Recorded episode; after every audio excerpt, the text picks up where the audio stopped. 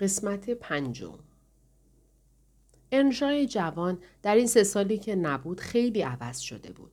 لاغرتر شده بود، رنگ و رویش پریده بود و طرز حرف زدن و سر و وضعش کاملا تغییر کرده بود. همان روزی که از راه رسیده بود به من و جوزف گفته بود از آن به بعد باید توی آشپزخانه زندگی کنیم چون کل آن اتاق بزرگ را خودش می‌خواست. اول می‌خواست یک اتاق اضافی کوچک را فرش کند و کاغذ دیواری بزند تا آن را اتاق نشیمن بکند. اما زنش از کف سفید رنگ آن اتاق بزرگ و از بخاری بزرگ و مطبوع آنجا خیلی خوشش آمده بود. همینطور از ظرف و ظروف مسی و آن ظروف سفالی لعابدار. آن لانه سگها و آن فضای وسیع که معمولا در آن می نشستند و دلباز بود و می‌شد در آن راحت این طرف و آن طرف رفت. از همه اینها حسابی خوشش آمده بود. این بود که ارنشای جوان برای راحتی خیال زنش از تصمیم اولش برگشت. از این موضوع هم خوشحال بود که یک خواهر شوهر دارد. با کاترین گرم گرفت. کاترین را میبوسید. با او این طرف و آن طرف می‌رفت و کلی هم هدیه به او می‌داد. اما کم کم با کاترین سرد شد. بدخلق که می‌شد هندی هم عصبانی می‌شد و زور می‌گفت. کافی بود چند کلمه پشت سر کیت کلیف حرف بزند. آن وقت تمام نفرت و کینه شوهرش به این پسر سروا می کرد. هندی او را از جمع خودشان راند به سمت خدمتکارها. از درس هم محرومش کرد و گفت باید بیرون باشد و کار کند. مجبورش کرد مثل بقیه کارگرهای مزرعه جان بکند. هیتکلیف این محرومیت ها و سختگیری ها را اوایل خیلی خوب تحمل می کرد. چون کاتی هرچه یاد می گرفت به او هم یاد می‌داد و در عین حال توی مزرعه ها و زمین های اطراف با او هم کار می کرد هم بازی.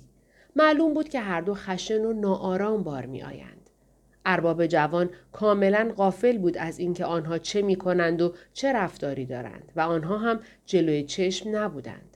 حتی اعتنا نمی کرد که یک شنبه ها کلیسا می روند یا نه و فقط جوزف و آن آقا معلم به او خبر می‌دادند که این دو نفر به کلیسا نرفتند. آن وقت دستور می‌داد هیتکلیف را شلاق بزنند و به کاترین هم نهار یا شام ندهند. یکی از تفریحات اصلیشان این بود که صبحها دوان دوان بروند توی بوتزار و تمام روز آنجا بمانند و بعد هم که تنبیه می شدند می خندیدند.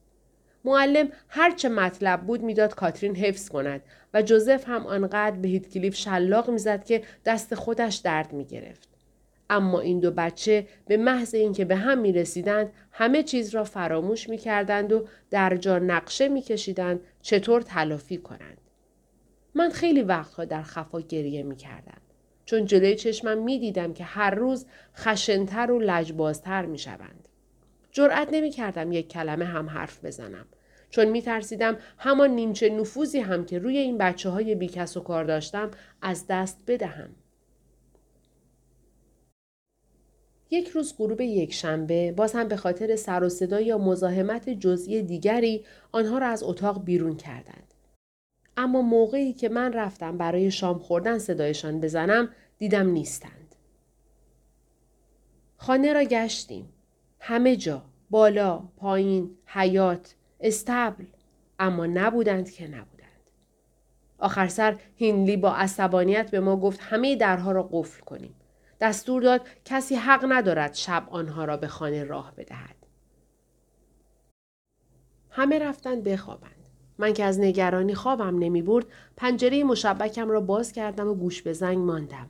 با اینکه باران می بارید. تصمیم داشتم وقتی برمیگردند برخلاف دستور ارباب آنها را راه بدهم بیایند تو. کمی بعد صدای قدمهایی را شنیدم. کسی داشت از جاده می آمد. نور یک فانوس از پشت دروازه دیده می شد.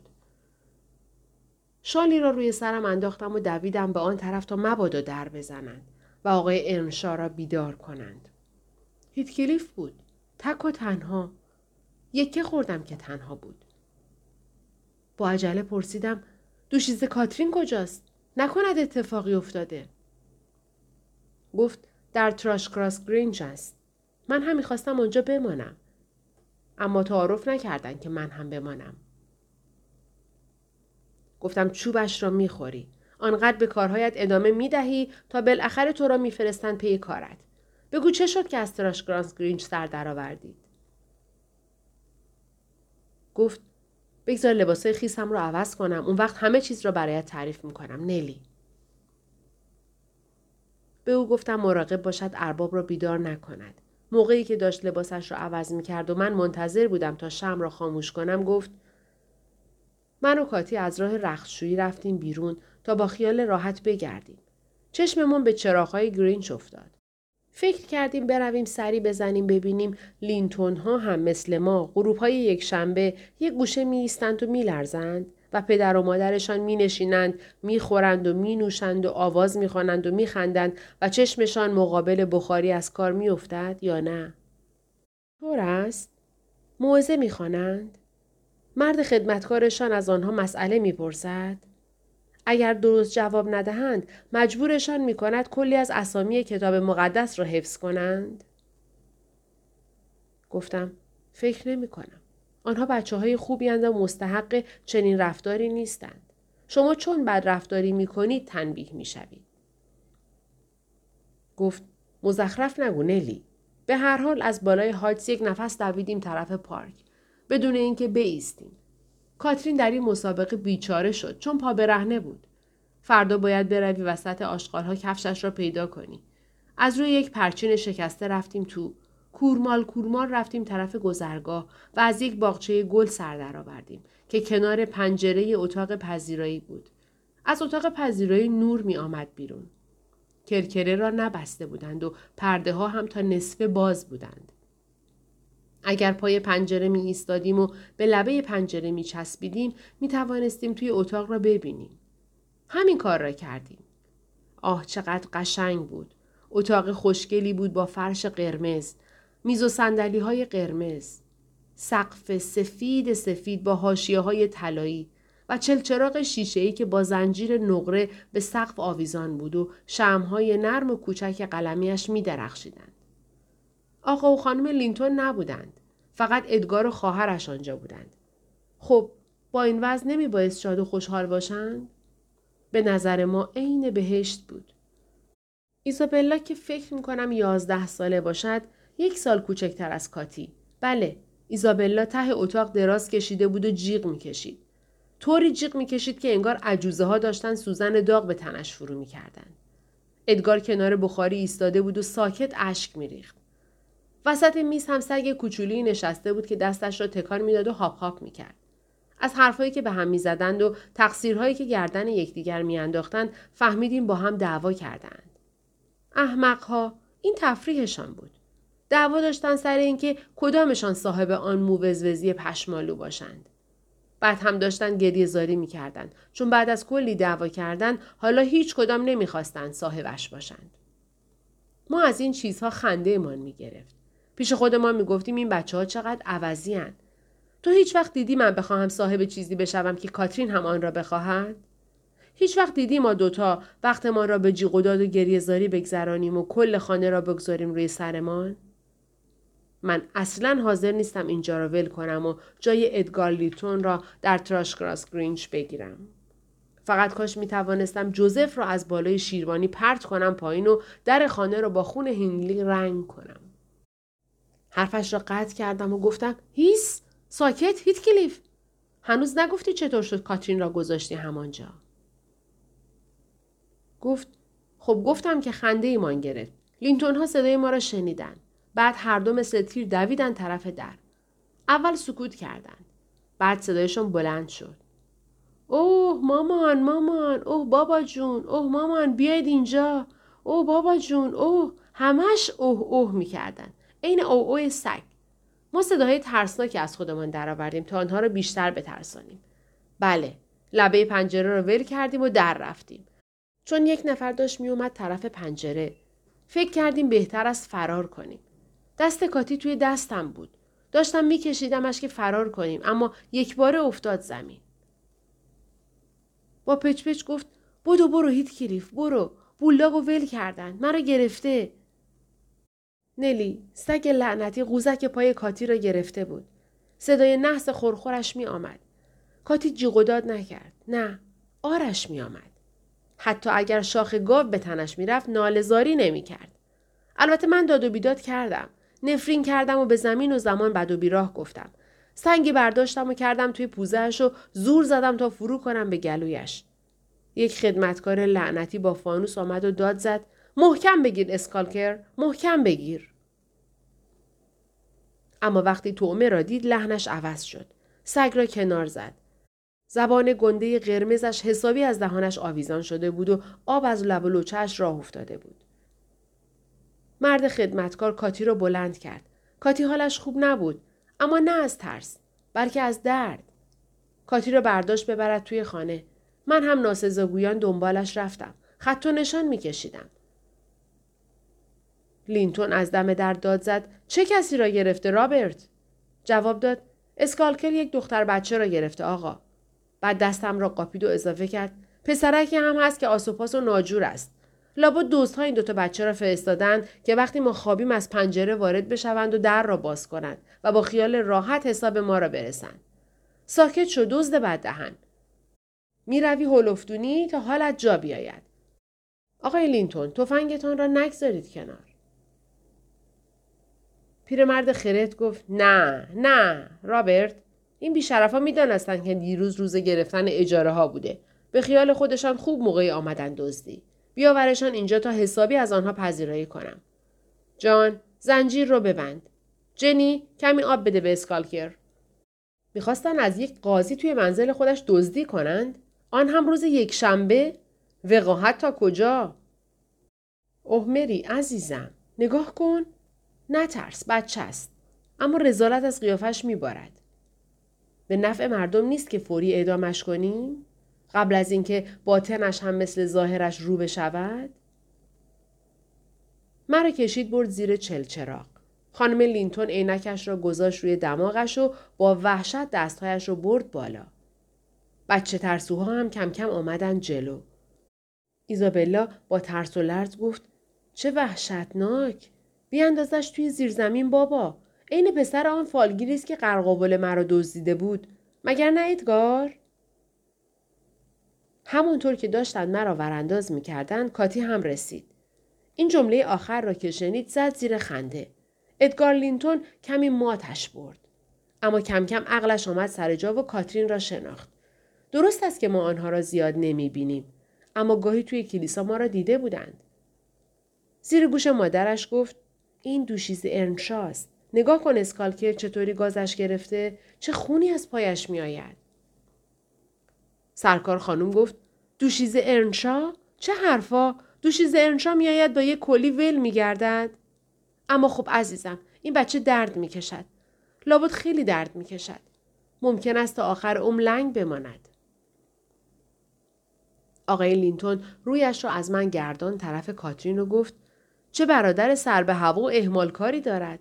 از شیلدرز شنیده بودم که شیلدرز همان معلمشان بود. بله از شیلدرز شنیده بودم که خواهرش را ول کرده تا همینطور خودرو بار بیاید. اما این یکی کیست؟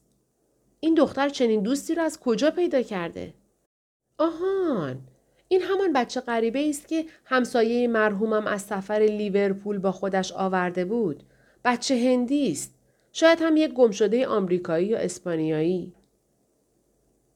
خانم پیر گفت به هر حال هرچه هست پسر شرور بیادبی است. اصلا جایش در یک خانه آبرومند نیست. متوجه حرف زدنش شده ای؟ لینتون؟ من اگر بچه هایم اینطوری حرف بزنن سکته می کنم. من دوباره شروع کردم به بد و بیراه گفتن. عصبانی نشو نلی. به رابرت گفتن مرا بیرون بیاندازد. من نمی‌خواستم بدون کاتی بیایم. رابرت مرا کشان کشان برد توی باغ. فانوس را به زور داد دستم و گفت از دست من به آقای ارنشا شکایت خواهد کرد. بعدم گفت سرم را بیاندازم و راه بیفتم و در را بست. گوشه پرده هنوز کنار بود. من دوباره رفتم همانجا که قبلا من و کاتی ایستاده بودیم و نگاه می کردیم. پیش خودم گفتم شاید کاترین بخواهد برگردد. اگر نمیگذاشتن با من برگردد شیشه پنجره را خورد می کردم. کاترین آرام روی کاناپه نشسته بود. خانم لینتون روپوش خاکستری دختر شیردوش را که ما موقع رفتن برداشته بودیم از تن کاترین درآورد. سرش را تکان می‌داد و به نظرم داشت کاترین را سرزنش می‌کرد. کاترین برای خودش خانمی بود و آنها بین من و او فرق میگذاشتند بعد زن خدمتکار یک ظرف آب گرم آورد و پاهای کاتی را شست آقای لینتون یک لیوان معجون آبلیمو و قند درست کرد ایزابلا یک بشقاب کیک گذاشت توی دامن کاترین و ادگار هم هاج آن طرف ایستاده بود. بعد هم موهای قشنگ کاترین را شانه زدند و خوش کردند. یک جفت سرپایه بزرگ هم به او دادند. بعد هم بردنش کنار بخاری. من راه افتادم آمدم. چون کاترین حسابی سرحال بود و کیف می‌کرد. از کیک خودش به آن سگ کوچولو اسکالکر می‌داد و خودش هم کیک می‌خورد و کله اسکالکر را ناز می‌کرد. خلاصه به چشمای آبی و بیحالت لینتون ها برق افتاده بود و آنها هم سر حال آمده بودند. انگار قیافه ناز کاترین روی آنها هم اثر گذاشته بود. می‌دیدم که مات و مبهوت کاترین شدهاند. کاترین یک دنیا از آنها سرتر است. از همه آدم ها سرتر است. مگه نه نلی؟ گفتم حالا خیال می‌کنی قضیه تموم شده؟ رویش را پوشاندم و شم را خاموش کردم و ادامه دادم. تو ادب نمی‌شوی هیت کلیف. حالا صبر کن ببین آقای هندی چه بلایی سرت می آورد. متاسفانه پیشبینی من درست درآمد. این قضیه ارنشا را خیلی عصبانی کرد. بعد هم آقای لینتون برای روشن کردن مسئله خودش روز بعد آمد خانه ما. نطق قرایی هم کرد و به ارباب جوان گفت که این طرز اداره کردن خانوادهش درست نیست.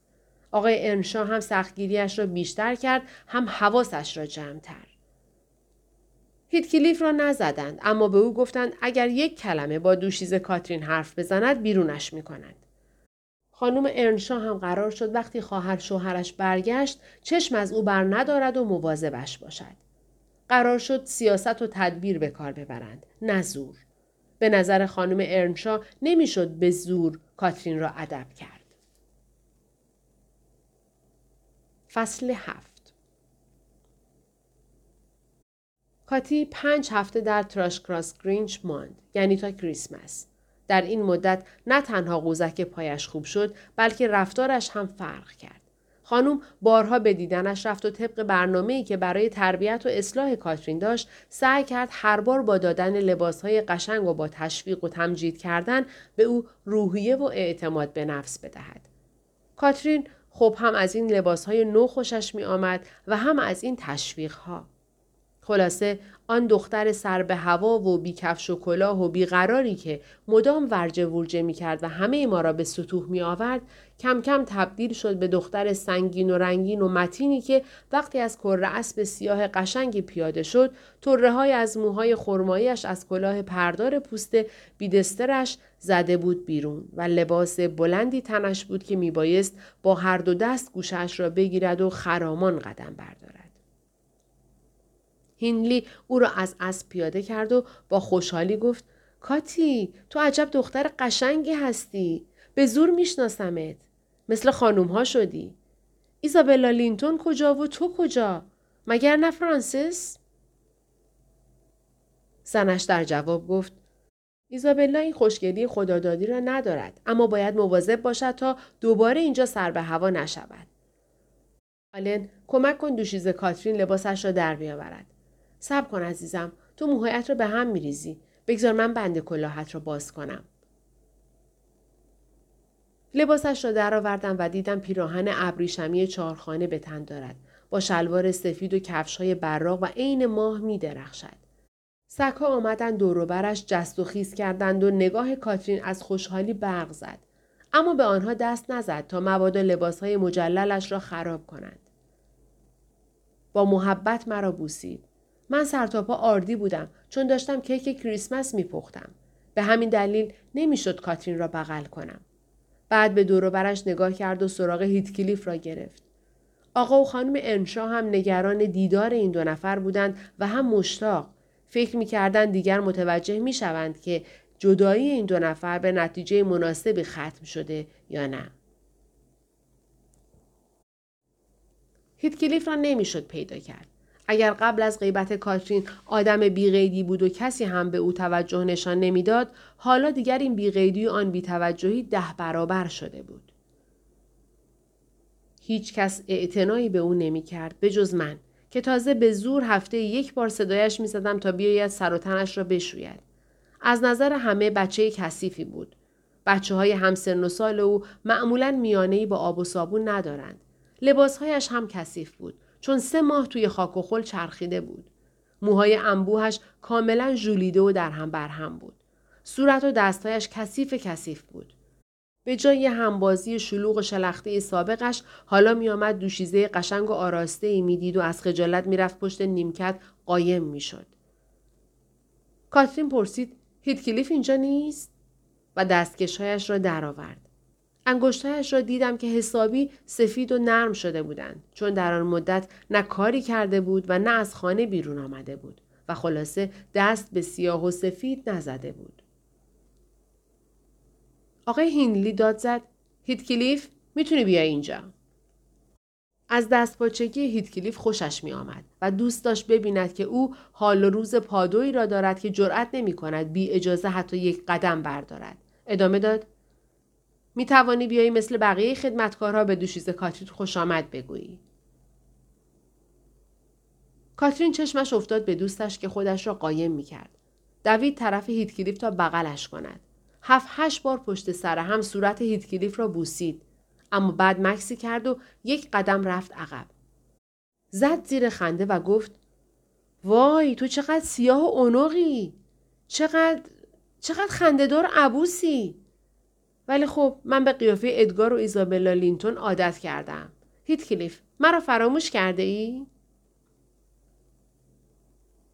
بی جهت این را نمی‌پرسید چون خجالت و غرور به قیافش سایه انداخته بود و باعث می شد از جایش تکان نخورد. آقای ارنشا با حالت ارباب منشانه گفت دست بدهید کلیف این یک بار اشکال ندارد. پسرک بالاخره لب باز کرد اما گفت نه دست نمی دهم. خوشم نمی آید به من بخندید. تحمل نمی کنم. داشت از پیش ما می‌رفت که دوشیزه کاتی دوباره دستش را گرفت. گفت منظوری نداشتم. نتوانستم جلوی خندم را بگیرم. هیتکلیف لااقل دست بده. چرا لجبازی می‌کنی؟ به خاطر این خندم گرفت که سر و عجیب و غریب بود. اگر دست و رویت را بشویی و موهایت را شانه کنی همه چیز رو به راه می شود. ببین چقدر کثیفی. خیره شد به انگشت های کثیفی که لای انگشت های خودش گرفته بود. بعد هم نگاهی به لباس خودش انداخت تا ببیند که مبادا از تماس دست هیتکلیف لک شده باشد. هیتکلیف نگاه کاترین را خواند. دستش را کنار کشید و گفت لازم نیست به من دست بزنی. هر چقدر هم دلم بخواهد کثیف میمانم. دلم می‌خواهد کثیف باشم. بعدا هم کثیف میمانم. این را گفت و از اتاق دوید بیرون. ارباب و زنش میخندیدند اما کاترین دستباچه و ناراحت شده بود. نمی‌فهمید چرا حرفهایش باعث اوقات تلخی هیت کلیف شده. من بعد از آنکه کارهای بانوی تازه وارد را انجام دادم کیک هایم را توی اجاق گذاشتم. بخاری خانه و آشپزخانه را خوب روشن کردم و برای شب کریسمس همه جا را منظم و مرتب کردم. بله، بعد از همه این کارها رفتم تک و تنها نشستم و سرم را گرم کردم به خواندن آوازهای مذهبی. بی به نظر جوزف که می گفت من نقمه های شادی انتخاب می کنم که شبیه ترانه های غیر مذهبی است. جوزف رفته بود اتاق خودش و در خلوت دعا می کرد. آقا و خانم ارنشا هم سرگرم نشان دادن خرده‌ریزهای جورواجوری به دوشیزه خانم بودند. اینها را خریده بودند که او به لینتون ها هدیه بدهد تا به این شکل از خجالت مهمان نوازی آنها در بیاید. از لینتون ها دعوت کرده بودند روز بعد به وادرینگ هایتس بیایند. آنها هم دعوت را پذیرفته بودند. منتها به یک شرط. خانم لینتون خواسته بود که عزیز دردانه هایش کاملا از پسرک ادب سر به هوا جدا نگه داشته شوند. به هر حال من تنها نشسته بودم و بوی خوش چاشنی هایی که به کیک ها زده بودم از اجاق توی هوا پخش شده بود.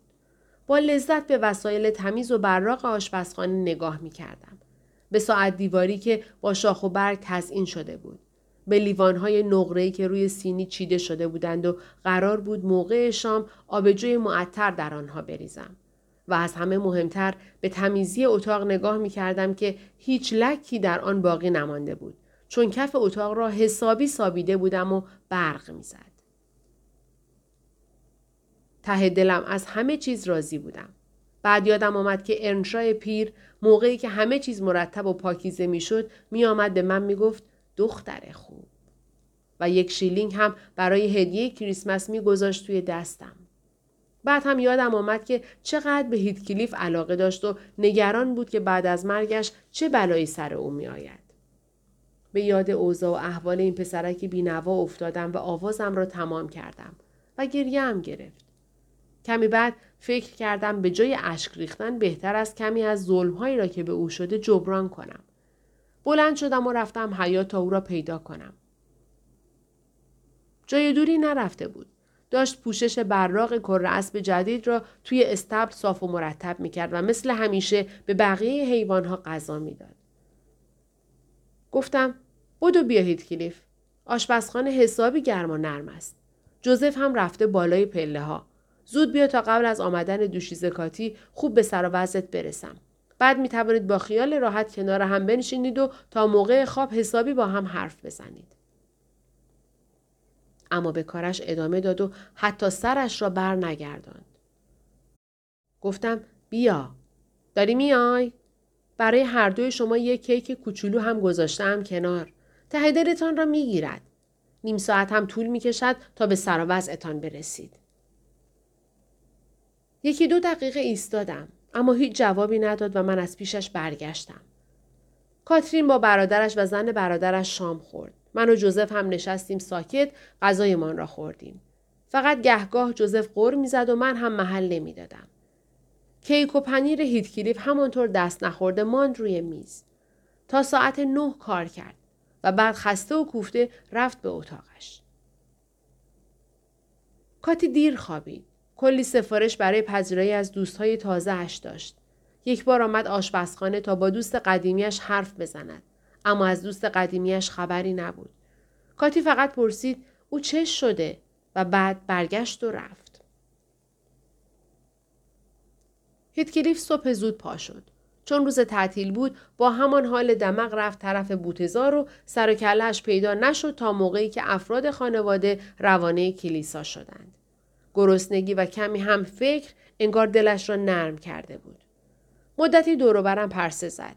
بعد به خودش جرأتی داد و بی مقدمه گفت نلی به من برست. می‌خواهم خوب بشوم. گفتم آفرین هیتکلیف. ببین تو کاترین را ناراحت کرده ای. پشیمان شده که اصلا برگشته اینجا. ظاهرا تو به او حسودی می‌کنی چون به او خوب توجه می‌کنند اما به تو نه. حسودی کردن به کاترین در قاموسش نبود اما ناراحت کردن کاترین را می‌فهمید یعنی چه. خیلی جدی پرسید خودش گفته ناراحت شده؟ وقتی به کاترین گفتم تو امروز و باز هم رفته بیرون گریه کرد. جواب داد خب من هم دیشب گریه کردم. تازه من بیشتر از او حق دارم گریه کنم. گفتم بله تو حق داری با دل مغرور و شکم خالی بروی به رخت خواب. آدم های مغرور غم و غصهشان را نگه میدارند برای خودشان. اما حالا که از روزرنجیت پشیمان شده ای حواست باشد که وقتی کاترین آمد معذرت خواهی کنی. باید بروی پیشش و اجازه بگیری او را ببوسی. و بعد هم بگویی خودت میدانی چه بگویی؟ فقط هر چه می‌گویی باید از ته دلت باشد. صمیمانه. نه جوری که انگار خیال می‌کنی او با لباس قشنگش آدم دیگری شده. حالا با اینکه باید فکر نهار درست کردم باشم برای تو وقت می‌گذارم و به سر و وضعت می‌رسم طوری که ادگار لینتون در مقابل تو مثل بچه عروسک به نظر برسد. بچه عروسک هم هست. درست است که تو سنت کمتر است. اما هم قدت بلندتر است و هم چهارشانه تری. می توانی در یک چشم به هم زدن او را نقش زمین کنی. خودت اینطور فکر نمی کنی؟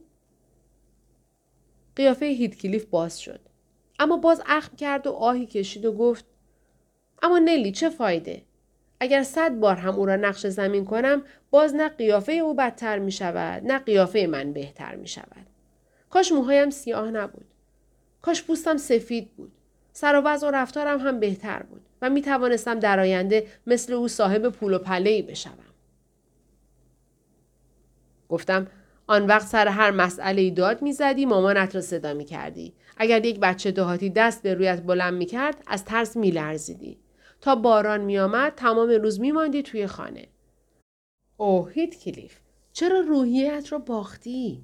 بیا جلوی آینه تا نشانت بدم دنبال چه هستی. نگاه کن به این دوتا خط بین چشمهایت. همینطور این ابروهای کلفت که به جای آن که قوس بردارن طرف بالا در این وسط متمایل شدن به پایین. این دوتا شیطان سیاه هم کاملا گود افتادند و هیچ وقت با جسارت پنجرهشان را باز نمی کنند. بلکه همان تو برق می‌زنند و کمین کردند مثل جاسوس های شیطان. می‌خواهی این چین و چروک های عبوسانه صاف بشوند، پلک هایت با خیال راحت باز بشوند و این دوتا شیطان تبدیل بشوند به دو فرشته معصوم و خوددار که به هیچ چیز شک و سوء زن نداشته باشند و همه جا به جای دشمن فقط دوست ببینند؟ قیافه این سگهای بدجنس را به خودت نگیر که می‌دانند حقشان لگد و تیپاست. اما به خاطر بدبختیشان نه فقط از کسی که لگد می‌زند بلکه از همه دنیا نفرت دارند.